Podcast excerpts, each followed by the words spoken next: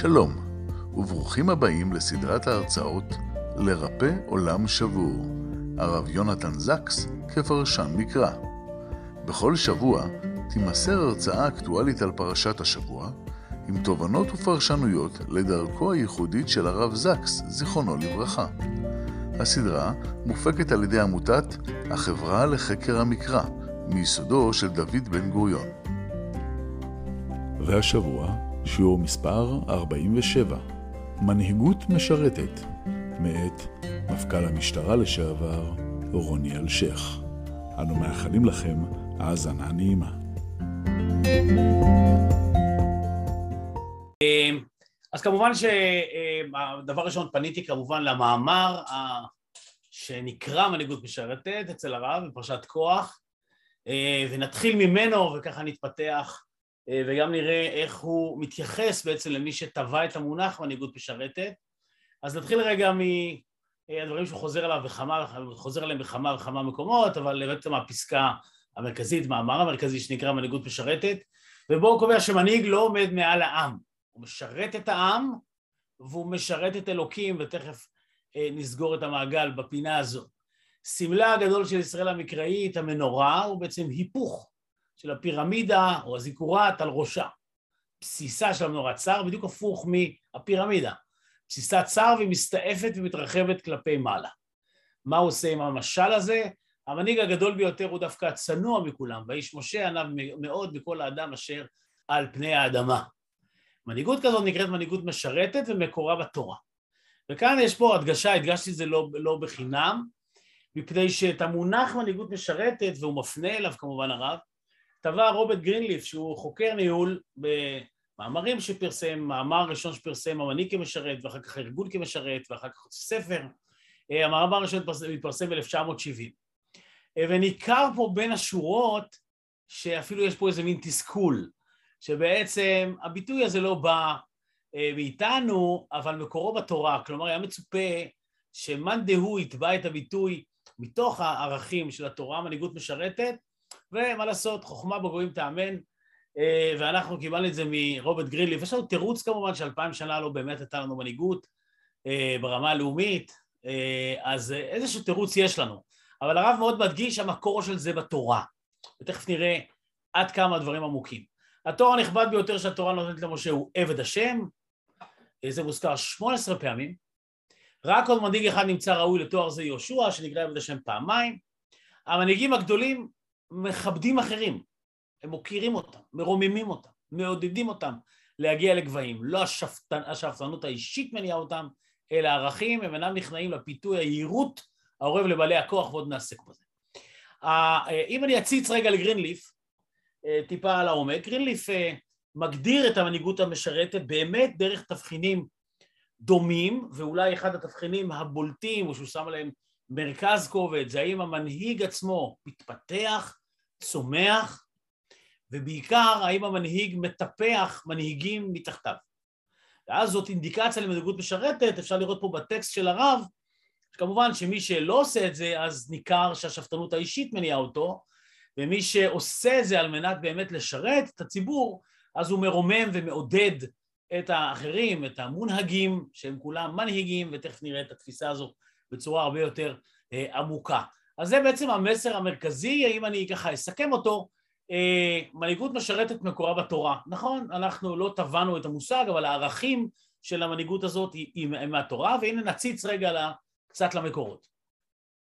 אז לומר בעולם העתיק לבלתי רום לבבו מאחיו על מלך, זה כמעט אוקסימורון.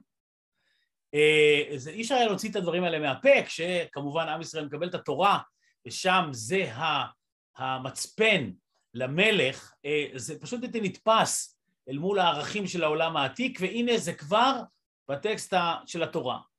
ואם אנחנו רוצים משהו קרוב מאוד למונחים, אז כאשר רחבעם מתייעץ, אז הוא כמובן לא שומע על הזקנים, אבל בואו נשמע מה הם אומרים לו.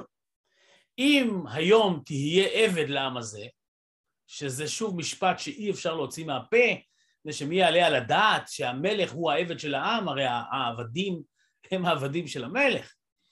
ועבדתם ועניתם ודיברת עליהם דברים טובים, והיו לך, ועניתם, סליחה, ודיברת עליהם דברים טובים ולך עבדים כל הימים.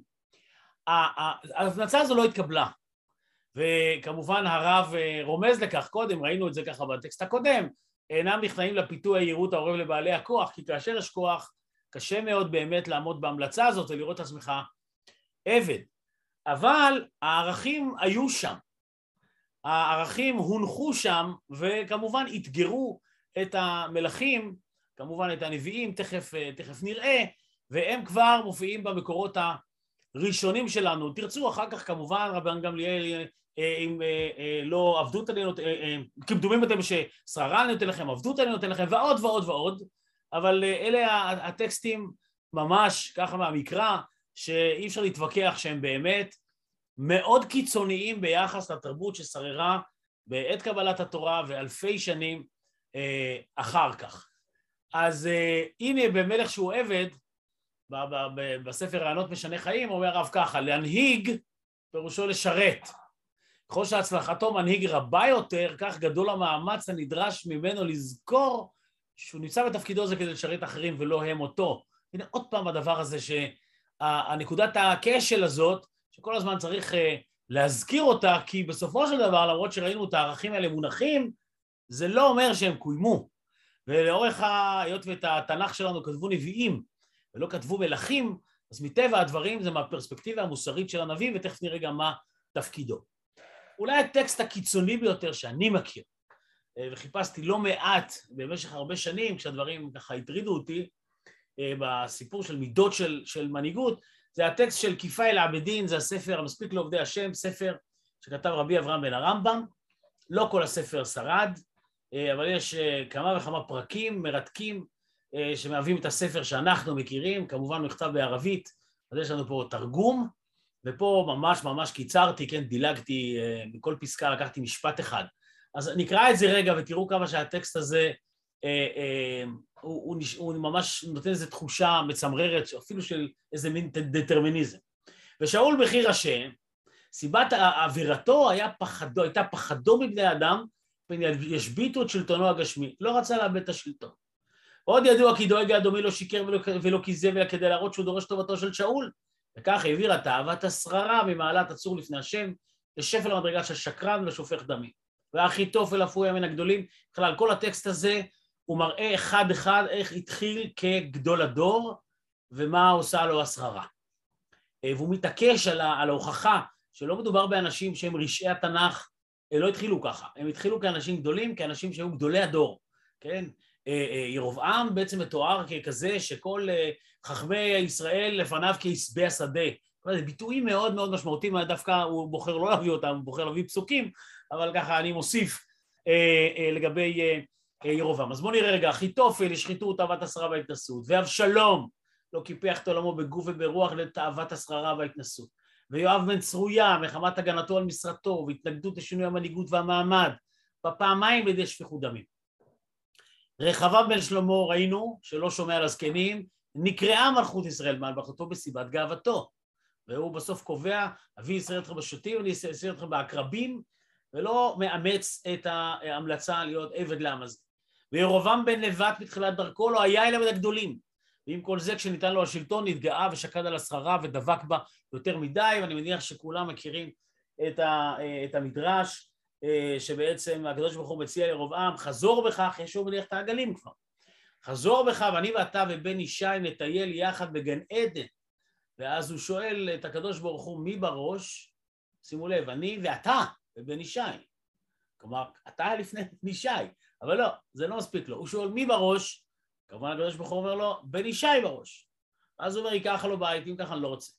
כלומר, ברור שהמדרש רוצה להגיד לנו שמה שהביא אותו להציב את העגלים זאת גאווה והרצון בשלטון ובשררה, ולא באמת יצר עבודה זרה. נדמה לי שזה המסר, לא יודע מה השיחה הזאת התקיימה או לא, אם המדרש מנסה להגיד לנו שהיא התקיימה, זה בכל מקרה מעביר לנו מסר, שבסופו של דבר הגאווה זה מה שהפיל אותו. ובאמת, רבי אברהם בן הרמב"ם עוסק בזה, והרבה מאוד מהמנגנונים להתמודד עם הדבר הזה, אבל ללא ספק שהרמב"ם אומר פה בשורה הזאת, הם לא נכנעים לפיתוי היעירות העורב לבעלי הכוח, כדי להגיע למנהיגות משרתת, זה נמצא ברקע, זה מפחיד, וזה כל התנ"ך שלנו כמובן מלווה עם הכשלים האלה, אבל אנחנו צריכים לזכור, הערכים הונחו שם, ואנחנו לא צריכים להמציא אותם בעולם המודרני, אנחנו רק צריכים לקיים את התורה כפי שהיא דורשת מאיתנו.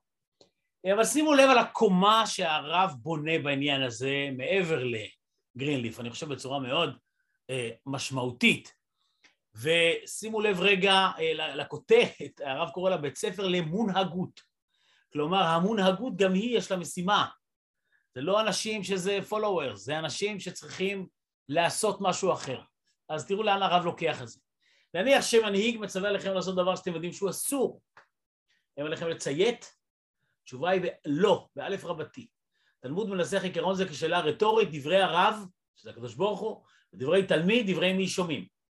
ההלכה מניחה כאן את היסוד לרעיון המוכר לנו בגלגולו המודרני, שלא לצאת לפקודה בלתי מוסרית. הרעיון של מונהגות ביקורתית, הוא שהצמיח בעם ישראל את ראשוני המבקרים והחברתיים בעולם כולו, הלא הם הנביאים.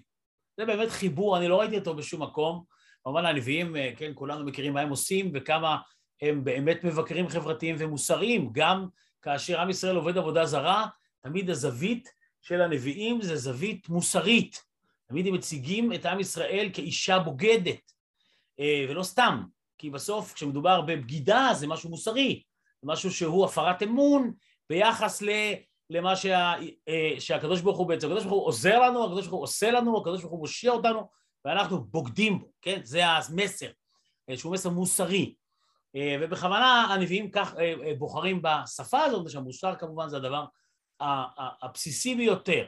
אז המסקנה, אומר הרב, מסקנה איפה היא עובדה מיוחדת במינה. ביהדות המונהגות היא פעילה ותובענית כמו המנהיגות. אז אם ראינו להעצים מונהגים, כן, אצל גרינליף, וגם כמובן ראינו את זה בטקסטים של הרב, פה הוא מדבר על האחריות של המונהג, ובעצם המונהג צריך להיות פרואקטיבי, הוא לא יכול להיות פסיבי, הוא לא יכול להגיד אמרו לי, הוא צריך שיהיה לו עמוד שדרה, כי המונהגות היא פעילה ותובנית, הוא שם בחזית את הנביאים, אולי אחר כך נטפל בשאלה אז מה עושים כשאין נביא, אבל לצורך העניין הנביאים הוא שם אותם כבעלי התפקיד של מונהגות ביקורתית, אבל שוב, מהפסקה האחרונה או מהשורה האחרונה, מובן שזה לא רק הנביאים, אלא בעצם כל המונהגות היא פעילה, היא תובענית כמו המנהיגות, וכמו שמוטל על המנהיג להנהיג ולהצמיח מנהיגים או להנהיג מנהיגים, אז האחריות היא כמובן גם על המונהג עצמו להיות מנהיג ולא להיות פסיבי. וכשעולים לרמה יותר כוללת של תפיסות של נניח מדע, מדינה, של סדר פוליטי, וכולי וכולי, בספר השותפות הגדולה, ספר מדהים כשלעצמו, עוסק בכמה נושאים מאוד מרתקים, אבל בין השאר בפוליטיקה של החופש. כותב הרב שסדר פוליטי חופשי אפשרי, רק כאשר המעשה הפוליטי המכונן הוא הבטחה הדדית בין משה לנמשל. וכאן הוא מכניס את הקדוש ברוך הוא למשוואה, וזה דבר כמובן שלא מופיע אצל גרינליף, הוא מכניס את הקדוש ברוך הוא למשוואה כתנאי. כמובן זה קשור לשאלה, מה קורה כאשר אין הקדוש ברוך הוא במשוואה, וכמה קשה באמת להגיע למנהיגות משרתת כאשר אין את הריסון הזה, שהוא הריסון הדתי, זה עולה גם בכתביו בספר כיפה אל עבדין של רבי אברהם בן הרמב"ם, כן, איך בעצם ההבנה שיש הקדוש ברוך הוא מעליך, מצמצמת את הסיכוי, או עוצרת לך להתמודד עם הפיתוי, כן, כי אי אפשר לבטוח בשום אדם שיקיים את הבטחותיו, ואם יש לו נגישות לכוח, כן, יש פה טעות, לכוח שאין לי יריביו, במוקדם או במאוחר יגיע הפיתוי הבלתי נמנע להריצות. ואז אם הקדוש ברוך הוא לא במשוואה, אנחנו בבעיה. אז הנה יש פה עיבוד נוסף, את החופש אפשר להבטיח רק במערכת פוליטית, שבה הריבון החוקתי אלוקים בעצמו, שביקש וקיבל את הסכמתם החופשית של הנמשלים, ואיתכם מצדו לכבד את החופש האנושי, שימו לב, זה אמירה קצת נועזת, כן, ביקש וקיבל את הסכמתם החופשית של הנמשלים. אנחנו כמובן מכירים שיש הבדל בין מלך ובין מושל, כי להשם המלוכה הוא מושל בגויים, השם הוא המלך כי אנחנו ממליכים אותו, אבל הוא מושל בגויים בכוח מפני שהם לא המליכו אותו, ורק לעתיד לבוא, והיה השם למלך על כל הארץ, והוא יהיה השם אחד ושמו אחד, אז הנה יש פה, זה ככה מקופל באיזה חצי משפט פה, שבסוף מדובר פה שהקדוש ברוך הוא ביקש וקיבל את הסכמתם החופשית של הנמשלים, ואנחנו בוחרים להמליך אותו, ולכן הקדוש ברוך הוא בעצם נותן לנו בחירה חופשית, וזה ההתחייבות מצדו לכבד את החופש האנושי.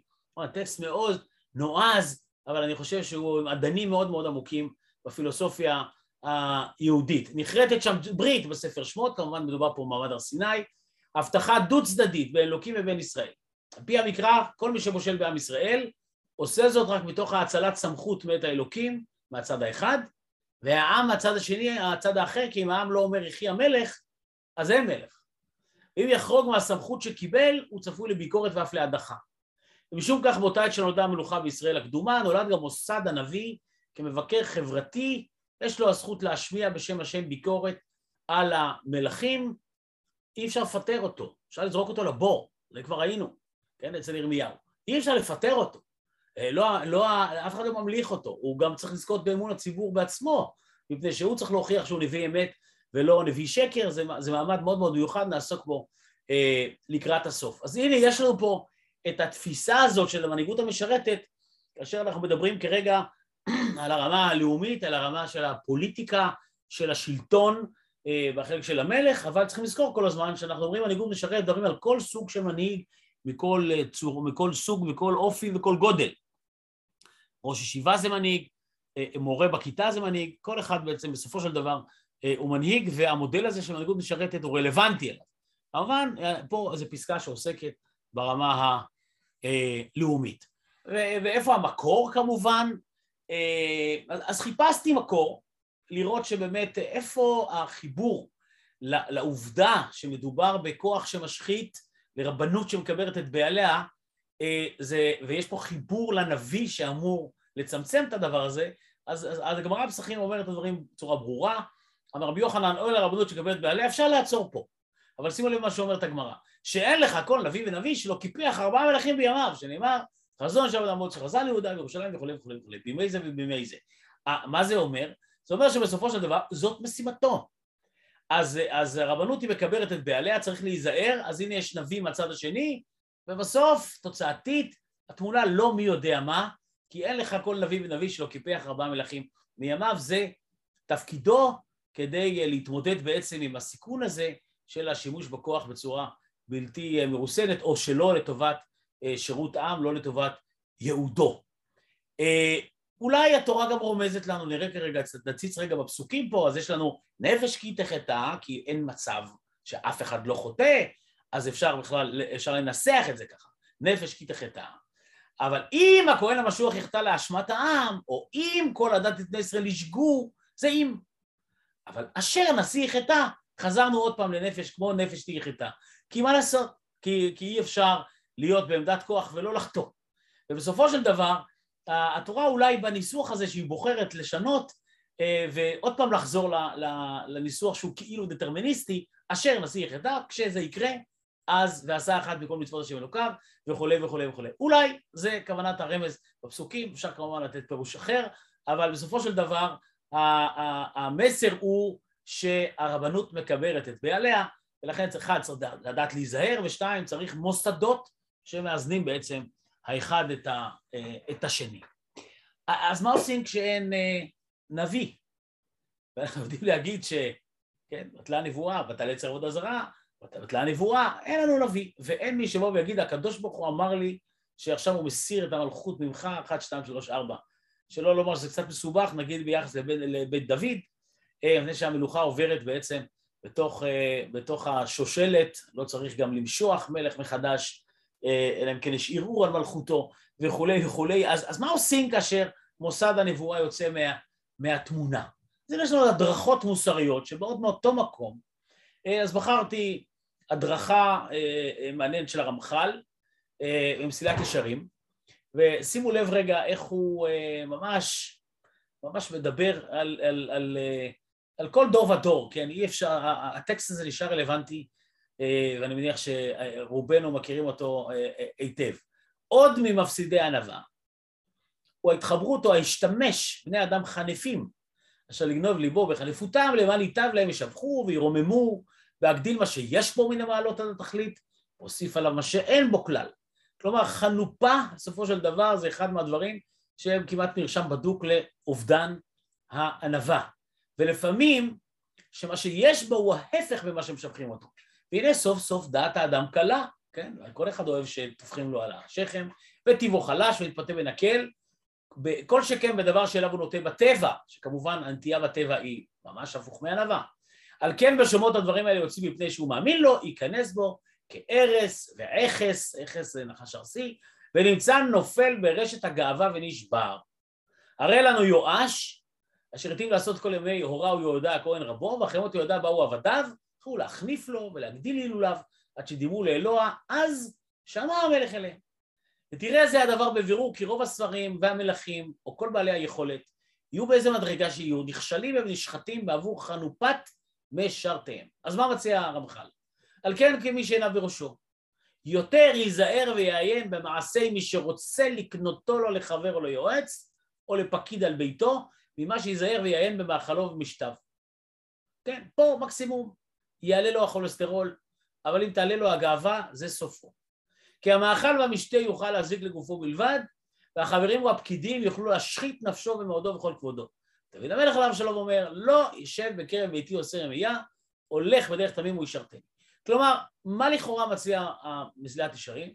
בסוף המנהיג נשאר בלי איזה נביא שיכול להכות על קודקודו, ואם הוא באמת מלך צדיק, אז הוא גם יגיד חטאתי, כאשר הנביא יוכיח אותו, כמו דוד המלך. אבל בסופו של דבר, ההנחה היא שנפילות תמיד תהיינה, ולכן אתה צריך לעטוף את עצמך באנשים ביקורתיים, ביועצים ביקורתיים, בכאלה שיגידו לך, אדוני, אתה טועה, אדוני, זה לא עושים. אדוני, זה, יכולים להגיד את זה בנימוס רב, אבל אם הם לא יבינו שאתה מצפה מהם, שזה מה שהם יעשו, אתה הולך לאיבוד. זאת ההדרכה, אם ההדרכה קלה, היא לא פשוטה, אבל בסופו של דבר, מי שעיניו בראשו, זה מה שמציע לו בסופו של דבר הרמח"ל, כדי להתמודד עם העימות הזה, שהוא עימות לא פשוט, יומיומי, עם מה עושה לך הכוח בעצם, ומה עושה מידת הגאווה. עכשיו, כשאנחנו מדברים על המנהיגות משרתת, שאנחנו פוגשים אותה כאמור, כבר במתן תורה, בפעם הראשונה, כן, התורה כבר מצווה לנו מה שמצווה. צריך לראות בעצם מה הבסיס שממנו יצאנו. האם הבסיס הוא סתם העולם העתיק? לא, אנחנו יצאנו ממצרים. וכשיצאנו ממצרים בעצם יצאנו, ואני מזכיר לכם את הדימוי המדהים שהרב בוחר את הפירמידה ההפוכה, זה המנורה, אבל התחלנו מפירמידה. משם התחלנו. כלומר, בסוף יש פה איזו התמודדות אדירה, לשנות את הבסיס שממנו יצאנו, התפיסה היומיומית שממנה יצאנו, ובואו קצת תצלול לחוויה הזאת, גם של יציאת מצרים וגם של השהות במצרים, כדי להבין אותה קצת יותר לעומק. אז בואו נראה רגע, הפסוק הראשון של שירת הים, השיר על השם כי גאו גאה, סוס ורוכבו רמה בים. מה הפסוק הכי חשוב בשירת הים? שאלה מעניינת. השם ימלוך עולם ועד, אז נבהלו אולפי אדום, מה הפסוק הכי חשוב? מה ליבת שירת הים? אומר העמק דבר, איך נדע, אומר לנו הנציב בעמק דבר, איך נדע מה הפסוק הכי חשוב בשירת הים? נראה מה מרים שרה. ואתה עליה מרים, שירו לה השם כי גאו גאה, סוס ורוכבו רמה בים. זה ליבת השירה, לא סתם היא לוקחת את הפסוק הזה, לא נעסוק כאן בשאלה של השירה ושירו, שאלה מרתקת בפני עצמה, מדוע מרים עושה פה את השינוי הזה, אבל שימו לב, שירו להשם כי גאו גאה, סוס ורוכבו רמה בים. מזה שמרים בוחרת את הפסוק הזה, זה סימן שזה הפסוק הכי משמעותי בשירת הים. כן? אגב, מי שיראה בשד"ל בכלל, לוקח את זה לאיזשהו מקום ושואל, איך בכלל עם ישראל יודע לשיר? אנחנו יודעים כמה זמן ללמוד בעל פה. הרי אנחנו למדנו את זה בבית ספר, שיננו עד שידענו מה זה שירת הים בעל פה, איך עם ישראל בבת אחת שר בעל פה, ואז הוא אומר, נדמה לי שמשה רבנו אמר פסוק, וכולם אמרו לו, שיר לה של גאוגה, סוס ורוכבו רמה בים. וכל פעם הוא אמר פסוק, וזה מה שמנו לו. שם הוא לוקח את זה, אז הוא אומר שהוא מנחש, אבל הנה הנציב אומר לנו, אפשר להוכיח במרים, שזה הפסוק המרכזי של שירת הים. מה זה אומר? אז שימו לב, דברים בעיניי מאוד עמוקים. זהו תמצית השירה, אומר הנציב. כמובן משירת הנשים. והעניין דה ומשמעות סוס ורוכבו נכלל הכל. כמו הסוס המוכן למלחמה נשמע לרוכבו, ככה איש חיל הוא כסוס לאדוניו, להתהלך באש ובמים, והגדול ממנו סוס לשר האלף, לשר האלף לראש שרי צבאות, עד פרעה עצמו, וגם נכלל בזה השר העליון רוכב על המערכה העליונה של פרעה, ולאותו השר העליון הרי כל המערכה נחשבת כסוס שהוא רוכב עליו, וכל אלה רמה בים. מה אומר לנו הנציב? הנציב אומר לנו, הייתה פה פירמידה היררכית יציבה שעם ישראל נולד אליה, כי 210 שנה אף אחד לא חי. עם ישראל נולד אליה ורואה וחי את הפירמידה הזאת כדבר נתון שאי אפשר לערער אותו. ולמעלה למעלה למעלה על הפירמידה הזאת פרעון תרצו שרו של מצרים. נמצא מעל הפירמידה הזאת. ובעצם בפעם הראשונה שמתמוטטת הפירמידה, זה קריאת הים, זה המעשה הזה של סוס, ורחבו רמה וים. לא מדובר באיזה סוס, מדובר בכל הקונספט הזה, שהוא פירמידיאלי כזה, שלמעלה, והוא כל כך היררכי וחזק, שאף אחד לא יכול לדמיין את העולם בלעדיו, ורק כאשר הוא מתמוטט מול עינינו, כל הפרדיגמה הזאת מתרסקת, ופתאום אפשר אולי לקבל פרדיגמה חדשה, וראתה שפחה על הים, מה שלא ראה יחזקאל בן בוזי. כל זה מתמוטט, אומר הנציב, כל המערכה זו סוס, וכל אלה רמה בים. הפירמידה מתרסקת בתוך הים, ועכשיו אולי אנחנו פתוחים לפקוח עיניים, ולקלוט משהו חדש, שהקדוש ברוך הוא בעצם רוצה לומר לנו. אז לכן אומר העמק דבר, הפסוק המרכזי ביותר בשירת הים, הוא לא אחר מאשר, שיר להשם כי גאו גאה, סוס ורוכבו רמה וים. זה מה שבסופו של דבר ממצה את שירת הים לפי הנציב, ותכף נראה לאן אנחנו יכולים לקחת את הדימויים האלה, הם ללא ספק דימוי מרתק שמתחבר לנו לפירמידה שעליה מדבר הרב, וראינו אותה ככה בהתחלה. ואולי דרך התפיסה הזאת או ההבנה של הפירמידה, אולי נענה על איזה שני אירועים שמאוד מאוד מאוד קשים בפשט.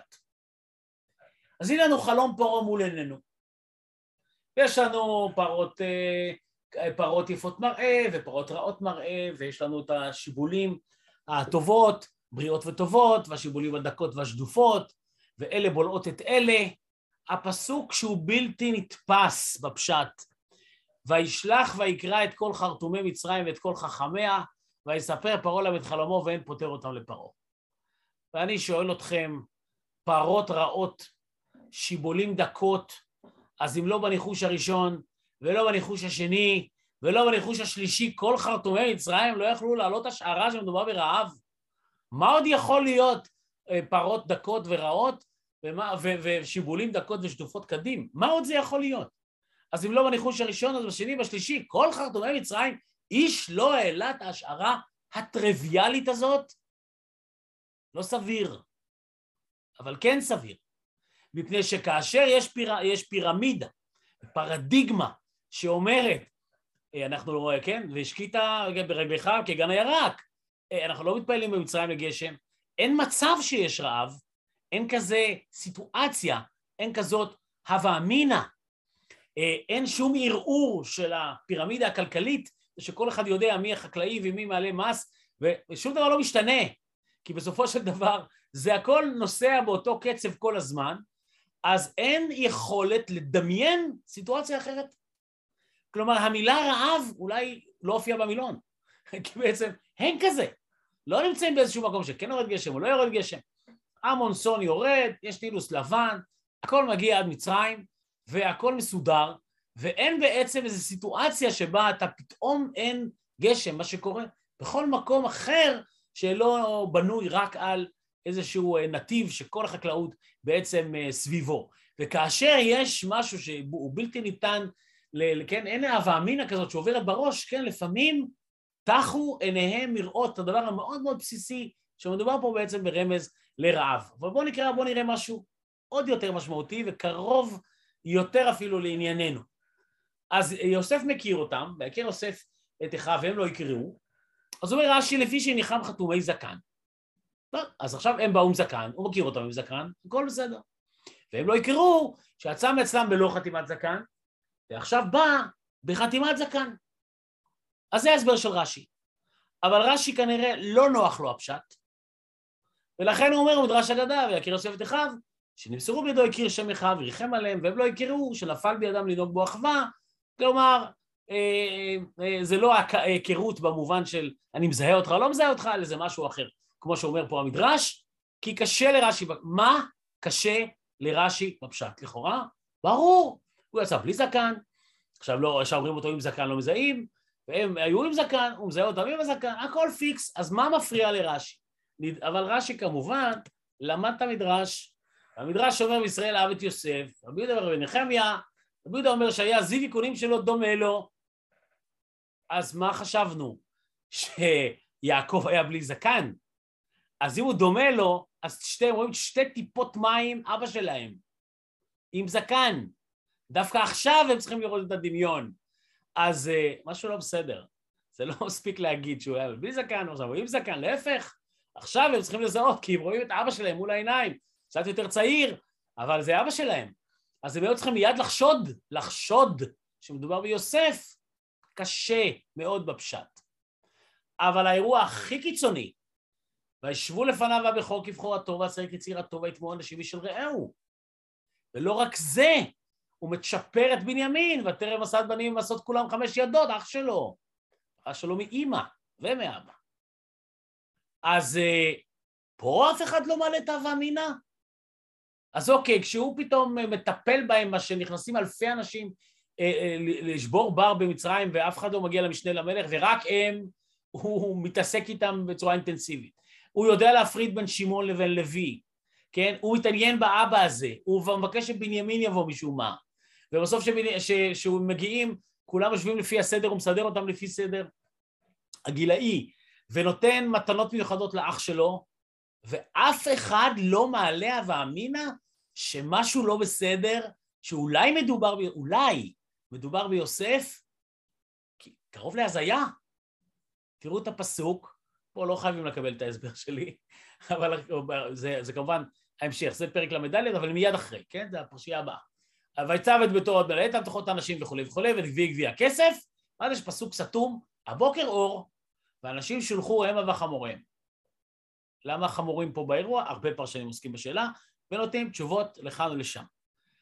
יכול להיות, לא חייבים לקבל את ההסבר הזה, ששימו לב, הבוקר אור, והם עוד בחושך. ואנשים שולחו המה וחמוריהם. זוכרים מה זה החמור שלא רואה? שבו לכם פה עם החמור, מי שלא רואה הוא משול לחמור.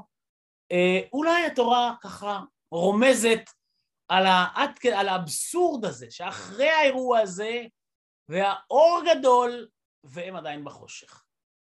כן?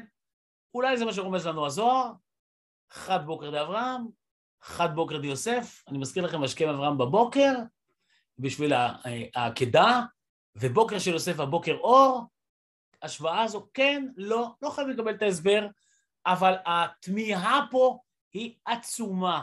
לנסות להבין איך זה יכול להיות, שהם לא חושדים שמדובר באח שלהם, עם כל מה שקורה להם, לא סביר. והתשובה פשוטה ביותר. כאשר נמצאים בפרדיגמה שעבד לעולם לא יכול לשנות את מעמדו, שעבד לעולם לא יכול להפוך לבן חורין, שעבד זה אתה בקסטה הזאת וממנה לא תצא, שעבד זה דבר שעושים צרכים לידו. זה לא בן אדם, זה מעמד מתחת לבן אדם, והוא לא יכול לשנות את מעמדו. כאשר זאת הפרדיגמה של העולם העתיק, אף אחד לא מדמיין שיכול להיות מצב שמישהו נמכר לעבד, והוא עכשיו משנה למלך. פשוט אין הווה אמינה כזאת. תחו עיניך מלראות, מפני שיש לך איזה בלוק מנטלי, שלא מאפשר לך להעלות ההשערה הזו. אחרת אי אפשר להבין למה כל כך הרבה זמן לוקח עד לשלב שבו בעצם, זה לא קורה, אבל אפשר להבין שבפרשת ויגש, לפחות על פי חלק מהפרשנים, כבר מתחיל חשד של יהודה, הוא כבר מרקד על שתי הווה אמינות, כן? בשיח שלו שהוא ניגש אליו, כן, ליוסף ונלחם איתו, זה כבר, שם זה כבר נמצא. פה זה עדיין לא, וככל הנראה, הדרך היחידה להסביר את זה, זה שמדובר בפירמידה יציבה, איזה מין פרדיגמה כזאת שאי אפשר לשבור אותה. אי אפשר לסדוק אותה, כי הכל כל כך פשוט, עבד זה עבד, בן חורין זה בן חורין, בטח משנה למלך, לא יכול להיות להתחרות, ואם אני בחרתי מישהו לעבד, אני אפילו לא מעלה על דל מחשבתי בעצם משהו אחר. אז בואו נראה רגע מה אומר הרב, מועדים לשיחה, תחת הכותר של פסח למצוא חופש. בני ישראל נצטוו ליצור חברה שאיננה מצרים דבר ראשון. וכמה סיירס מצרים וכו' וכו', יש לזה הרבה מאוד מובאות, אבל קודם כל כמובן, אנוכי השם אלוקיך אשר הוצאתיך מארץ מצרים מבית עבדים, וזה התנאי, כן? עבדים אתם צריכים להיות לי ולא עבדים לעבדים, המון המון המון זוויות ואזכורים בחברה הזו, אפילו העבדים ינוחו יום אחד בשבוע וינשמו את אווירו הצלול של החופש, וזה חידוש עצום, כי עד אז זה לא קיים. כלומר, זה לא יציאת העבדים הספציפיים האלה ממצרים, זה חידוש שעבד יכול להפוך לבן חורין. זאת המהפכה שקורית ביציאת מצרים, שאחר כך היא באה לידי ביטוי בסוס ורחבור רמה וים, בהקרסת הפירמידה הזאת לתוך הים, כי יש פה חידוש עצום, שגם עבד, מי שנמצא כאילו במעמד הזה, ינוח יום אחד לשבוע, ואין דבר כזה מישהו שהוא עבד במובנו של עבד בעולם העתיק. כן, ומוכרת לכולנו, אני מניח, האמרה של הרב, יציאת מצרים, הרב קוק, יציאת מצרים תישאר לעד האביב של העולם כולו. זה לא יציאת מצרים של עם ישראל, זה החידוש העצום של מה זה להיות בעצם בן חורין. אז זה נקודת הבסיס שממנה בעצם מתחילים. עם ישראל מתחיל מהבסיס הכל כך קשה הזה של עבדות, שאנחנו רואים כמה קשה ב-40 שנה לקלף את העבדות הזאת, להוציא אותה מעם ישראל, מרוב שזה טבוע פנימה.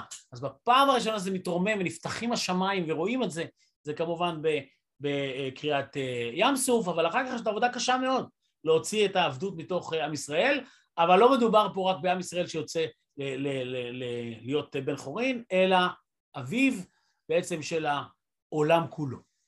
אז והרב בפסח על שומה בהגדה, באחד המאמרים, אומר כך, חוזר לרעיון הזה של הפירמידות, אבל מעלה אותו עוד קומה. משה לימד והעם היהודי למד לגלות שהדרך אל העלמוות איננה עוברת בהקמת פירמידות או פסלים. כלומר, הדרך להנציח את מה שעשית זה לא פירמידה. זה היה הדרך, ככה הנציחו בעולם העתיק, בהקמת פסלים, פירמידות, מונומנטים, ארמונות וכו' וכו'.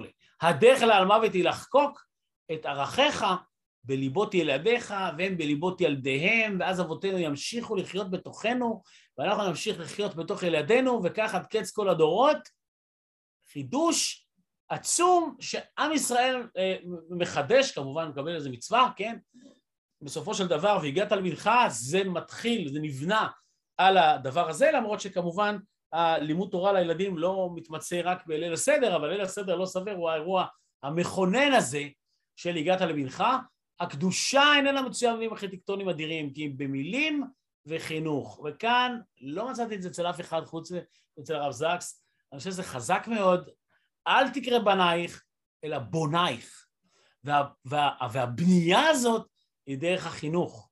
כלומר, הבנייך האלה זה במקום הבנייה של הפירמידות, כמו שאומר בפסקה הקודמת, ובעצם אנחנו עוברים למשהו אחר, שהוא הגידול, ההצמחה של הדור הבא כדי להנציח את העם היהודי. ולדעתי אין כמובן שום דרך אחרת להסביר את השרידות של העם היהודי בלי הדבר הזה, והשרידות של העם היהודי זה לא שום דבר, שום אלמנטים שהוא בנה ושום מקדשים שהוא בנה, לא שרדו, מה ששרד זה מה שאנחנו מעבירים מאב לבן, ובעצם אל תקרא בנייך, רבונייך, זה השרידות בסופו של דבר של עם ישראל.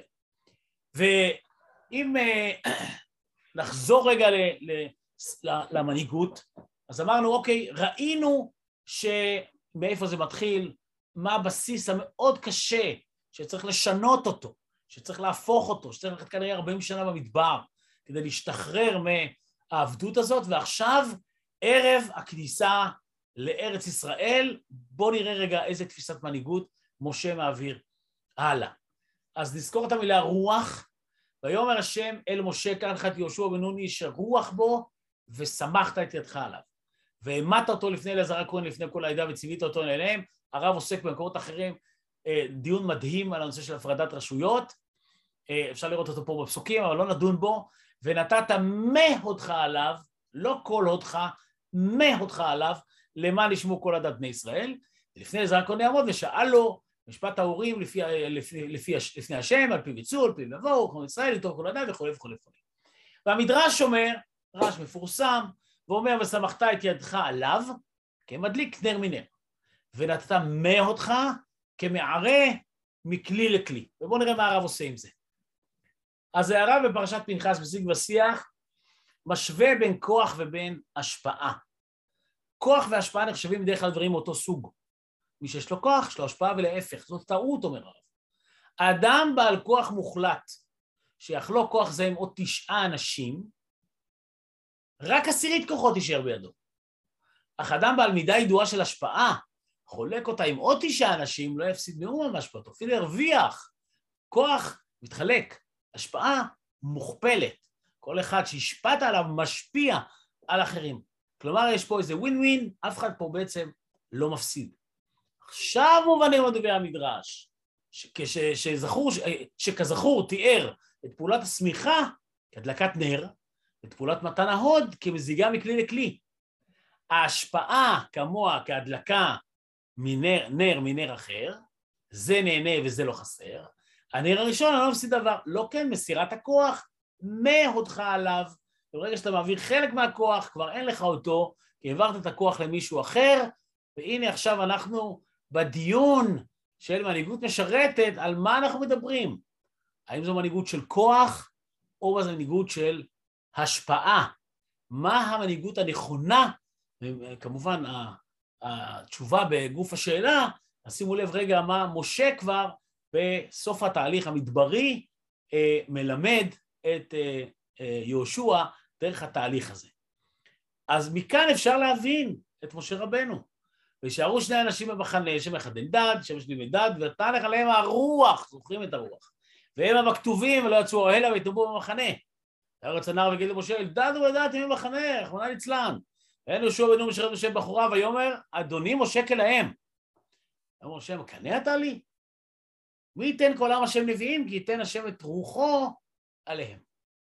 נחזור רגע ונראה את הרוח. מה זה הרוח? איש הרוח בו, ושמחת את ידך עליו. מה זה? מדליק נר מנר. אף אחד לא מפסיד. יהיו עוד כמה שיש להם רוח, יהיו עוד כמה שיש להם נבואה, יהיו עוד כמה שישפיעו, אנחנו רק מעצימים את ההשפעה. וזה בדיוק הרעיון שבעצם מובא פה במדרש, ותראו באיך הרב עושה ממנו באמת ניתוח נפלא, כדי להסביר לנו בעצם מה המנהיגות הנכונה, כי המנהיגות הנכונה היא לא מנהיגות של שימוש בכוח, כי אז היא איננה משרתת, היא משרתת אותך, את תאוות השררה, את הרצון שלך לשלוט, אלא את הרצון שלך לשרת. כשאתה רוצה לשרת, אתה רוצה להגדיל השפעה. כשאתה מעצים את מי שנמצא תחתיך, אתה יכול להפוך את ההשפעה שלך מפי 10, פי 1,000, פי 10,000, ככל שאתה בעצם מעביר מנר לנר, כי אתה מבין שקמת בבוקר בשביל לשרת וכדי להעביר את ההשפעה קדימה, ולא בשביל להשאיר את הכוח בעצם בין ידיך. ולקראת סיום, פסקה עוד קצרה שהבאתי גם משיג ושיח, המנהיג כמורה, שאומרת שמישהו מפעיל עלינו כוח, הוא מצמצם אותנו. כשמישהו מלמד אותנו, הוא עוזר לנו לגדול. וגם ראינו את זה אצל גרינליף, כן? שבסופו של דבר, גם המנהיג צריך לגדול, כאשר ישנה מנהיגות משרתת, וזאת אינדיקציה שאכן, שהוא גדל, אנחנו רואים שאר רוח, אנחנו רואים מישהו גדל מול עינינו, אז סביר להניח שהוא לא במקום של המלחמה על הכבוד ועל הכוח, אלא הוא באמת משרת. אבל בעיקר מי שמגדל. והלמידה והחינוך, כמו שראינו גם באל תקרא בנייך לבונייך, אבל בכלל, כשמישהו מבין שהוא רוצה להשפיע, אז כמובן המנהיג רואה את עצמו כמורה. אם מורה הוא מלמד, הוא עוזר לך לגדול, הוא לא מצמצם אותך, הוא מביא אותך באופן כזה שתפיק מעצמך את המיטב, וממילא אתה חלק נקרא לזה ככה, הארגון כמשרת, אם נרצה לעשות השוואה לגרינליף. היהדות הרגישה כל כך לכבוד האדם, מעדיפה משום כך את המנהיגות כחינוך על פני המנהיגות ככוח. אז אם ננסה רגע לסכם, בעצם המנהיגות המשרתת, המושג הזה, servant leadership, זה מושג שטבע אותו גרינליף, אבל הרב מתעקש לחצוב ולהראות לנו שכל הערכים האלה הם בעצם ערכים של התורה. הרב מפתח מאוד הצד של המונהג, לא רק מנהיג של מנהיגים, שגם באידיאליזציה של גרינליף זה כבר מופיע, אלא גם המחויבות של המונהג להיות מנהיג, לתפוס את עצמו כמנהיג. וכמובן הרב מוסיף את הממד הדתי, ככזה שמתמודד עם האידיאליזציה הזו של גרינליף, שבעצם מציג את המודל האידיאלי, אבל לא באמת איך אפשר להגיע לשם, ומה הרסנים אל מול הוקטור המאוד מאוד קשה הזה של הגאווה וההתנשאות, והרב מלמד אותנו שהם רוצים שזה יעבוד, אז הקדוש ברוך הוא צריך להיות חלק מהמערכת ומהאיזוניה, הנביא מופקד על אתגור מוסרי של המנהיגות, ובסופו של דבר כך אנחנו יכולים להגיע למה שאנחנו רוצים לראות, את המנהיג כמורה, את המנהיג שמעצים, כמנהיג שמונהגים, מונהגים שבעצם מאתגרים את המנהיג ולא פסיביים וכו' וכו', כל מה שראינו. וכמובן הערכים שראינו אותם בהנגדה חריפה, לא רק לכלל העולם העתיק, אלא בדגש למצרים, סוס ורחבו, הקדמה למתן תורה, לפני שאנחנו בעצם מבינים שמה זה אומר, אנוכי השם אלוקיך אשר הוצאתיך מארץ מצרים, מבית עבדים. כשדיברתי פעם עם הרב על המודל הזה של המנורה במקום פירמידה, אז סיפרתי לו שבעקבות חשפותי למשל המנורה, אז בעצם התעקשתי עם המפקדים שאנחנו אומרים ראשון השוטרים ולא אחרון השוטרים. כי השוטרים הם לא מאחורה, הם קדימה, המנורה, כן, בעצם המנהיגות נמצאת מאחורה, ובחזית בעצם נמצאים השוטרים שצריכים לקבל החלטות לבד בשתיים בלילה, לטוב ולרע, ולכן מדובר בארגון של מקבלי החלטות ומונהגים ומנהיגים, אז לכן צריך לקרוא להם ראשון השוטרים, והמשל הזה מאוד חידד לי וגם עזר לי בעצם להציג אותו למפקדים. העידן ללא נביאים, עידן מאתגר. זה מחייב מנגנונים חליפיים, אני לא בטוח שיש לנו. ראינו את ההמלצה המוסרית של הרמח"ל, מי שמכיר במסילת ישרים גם יש את משל משרתי הבית, הנה המילה שירות עולה שם, שלא הבאנו את הטקסט שלו, אבל הוא בהחלט משל מכונן איך האדם צריך לתפוס את עצמו. בסופו של דבר, אולי בכל זאת אני אקרא ממנו כמה משפטים, הנה החוכמה היא מביאה יותר את האדם לידי התנסות וגאווה. לפי שכבר היא מעלה שבאדם עצמו, בחלק הנכבד שלו, דהיינו השכל, והנה אין לך חכם שלא יטעה, ושלא יצטרך ללמוד מדברי חבריו, הוא היה אמור להיות ענב, לדעת את זה. פעמים רבות אפילו מדברי תלמידיו, אם כן, איפה יוכל להתנסה בחוכמתו? אלא אם יש בו חוכמה רבה, הוא מחויב ללמדה למי שצריך אליה, כמאמר, וכו' וכו', למד תורה הרבה וכו' וכו'. אם עשירו, ישמח בחלקו, ועליו לעזור למי שאין לו. אם גיבורו, לעזור לכושלים, להציל לעשוקים. למה זה דומה, אומר המרח"ל, למשרתי הבית. כל אחד ממונה על דבר מה, וראו לו לעמוד במשמרתו לפי פקודתו, להשלים מלאכת הבית וצורכיה, ואין בכאן מקום לגאווה לפי האמת. כשאתה יוצא מהבית, ופוגש את מי שמטאטא את הרחוב, אתה והוא משרתי הבית. יכול להיות שאתה בתפקיד שנחשב בציבור, תפקיד יותר בכיר ממנו, אבל אתה והוא משרתי הבית. כך מציע לנו הרמח"ל בעצם לראות את זה, אני חושב שזו תפיסה מאוד מאוד אידיאליסטית, אבל היות והרמח"ל גם מדבר על כלים כדי להתמודד עם הדבר הזה, אז בהחלט זה נושא שצריך. אבל אולי ברמה הלאומית, אני רוצה להשאיר נקודה למחשבה, מה המנגנונים החליפיים שיש לנו לנביא ברמה הלאומית? מי הוא הנביא היום? אני מזכיר שלנביא אין שום סמכות, זה לא יכול להיות בית המשפט, כן? רק אחריות יש לו, אין לו סמכות. האם יש לנו גורם כזה שיש לו רק אחריות, בלי סמכות, ובעצם בידיים נקיות הוא יודע להטיף לנו מוסר ולהתקבל כמוסר, שאלה מאוד מעניינת בעולם המודרני שלנו, כי בסופו של דבר הלחצים, הוקטורים של הכוח קיימים, לא השתנה שום דבר, השאלה היא איך אנחנו יודעים להתמודד איתם ולהגיע לתפיסה הזאת, או לממש את התפיסה הזאת של מנהיגות משרתת. תודה רבה על ההקשבה. יישר כוח, תודה רבה, מרתק ומחכים. מי שרוצה, אם יש שאלות, אז זה הזמן. אני מבקש לשאול. כן, משה, בבקשה. כן. כן, שלום. קודם כל, יישר כוח, זה היה מרתק, כמו שאתה יודע לעשות את זה טוב, בכל השטחים. דבר שני, אני מבקש להתייחס אליי, לא בענווה. איפה אפשר לשמוע אותך ולקרוא אותך? הרי עד היום זה נעלם גדול. תודה. עכשיו כבר כתבתי ספר, אז אפשר לקרוא. כתבתי ספר שנקרא מפכ"ל בחזית הערכים במבחן. זה לא ספר לקרוא אחרי הצ'ונט, זה לא רומן, יש שם אולי קצת צבע, אבל הרבה מסה, גם ניהולית וגם מנהיגותית, ולפחות מהזווית שלי, אז מי שרוצה לקרוא. אני מדי פעם מושך בעת קצת, כותב מאמרים קצת בעיתון, קצת בדפי פרשת שבוע, לא הרבה, אבל אני אולי אתפנה קצת יותר לעשות את זה. יש איזו פנייה אליי להתחיל לכתוב בצורה קצת יותר אינטנסיבית. לדבר, לא לכתוב, לראות אותך בשיחה, בהרצאה. כן. אפשר להזמין אותי, אני אשמח. תודה. עוד מישהו לפני שנעבור, יש לנו סרטון קצר. אוקיי. איך אפשר לקבל את כל הטקסטים? כן, אני יכול להעביר את המצגת הזאת של המקורות, כדי שכל אחד יוכל להשתמש. כן, כן. מי שירצה יוכל לפנות אלינו אחרי השידור, ואנחנו נעביר את המצגת. יופי, תודה. אז הנה, אנחנו מיד ניגשים לסרטון הקצר שלנו, על המנהיגות כפי שהרב זקס מספר אותה על עצמו. Let me be very, very blunt with you. I had no ambition in life to be a leader at all. None. My biggest aspiration was to be an accountant. You see before you an accountant manqué. However, when I was 20 years old, I came to the United States.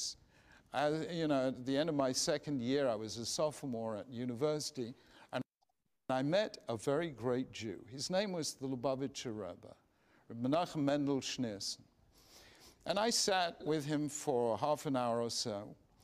And, I wanted to see him because I was studying philosophy. I was not studying anything Jewish. And I had many questions of faith. So I came to the Rebbe and I asked him many questions. And the Rebbe did something very unusual in that conversation. After a few minutes answering my questions, he did a role reversal and started asking me questions. You're at university. What are you doing to bring Jews into Jewish life? How many Jews who are students with you at Cambridge are actually coming to the Jewish society? What are you doing about this? And I began a sentence. In those days, I was more English than I am today. I began my sentence in a really English way, in the situation in which I find myself. And the Rebbe actually did something very unusual, cut me off in mid-sentence and said, you don't find yourself in a situation, you put yourself in a situation. And if you put yourself in a situation, you can put yourself in another situation. And I suddenly realized he was challenging me to be a leader. And at that moment, I realized that people had got the Rebbe wrong. They saw him as a great Hasidic Rebbe with thousands of followers. I suddenly realized that was the least important fact about him. And I put it in these sentences. A good leader creates followers. A great leader creates leaders. And that's what he did. It's what he did for me.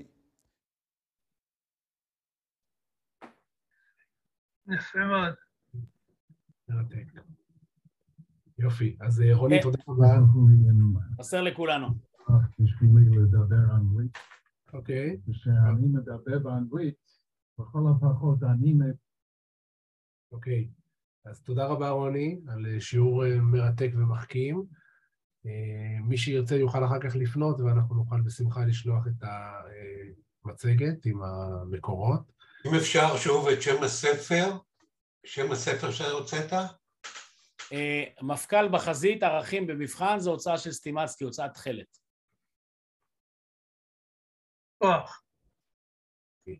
לילה טוב. תודה רבה ולהתראות וערב טוב.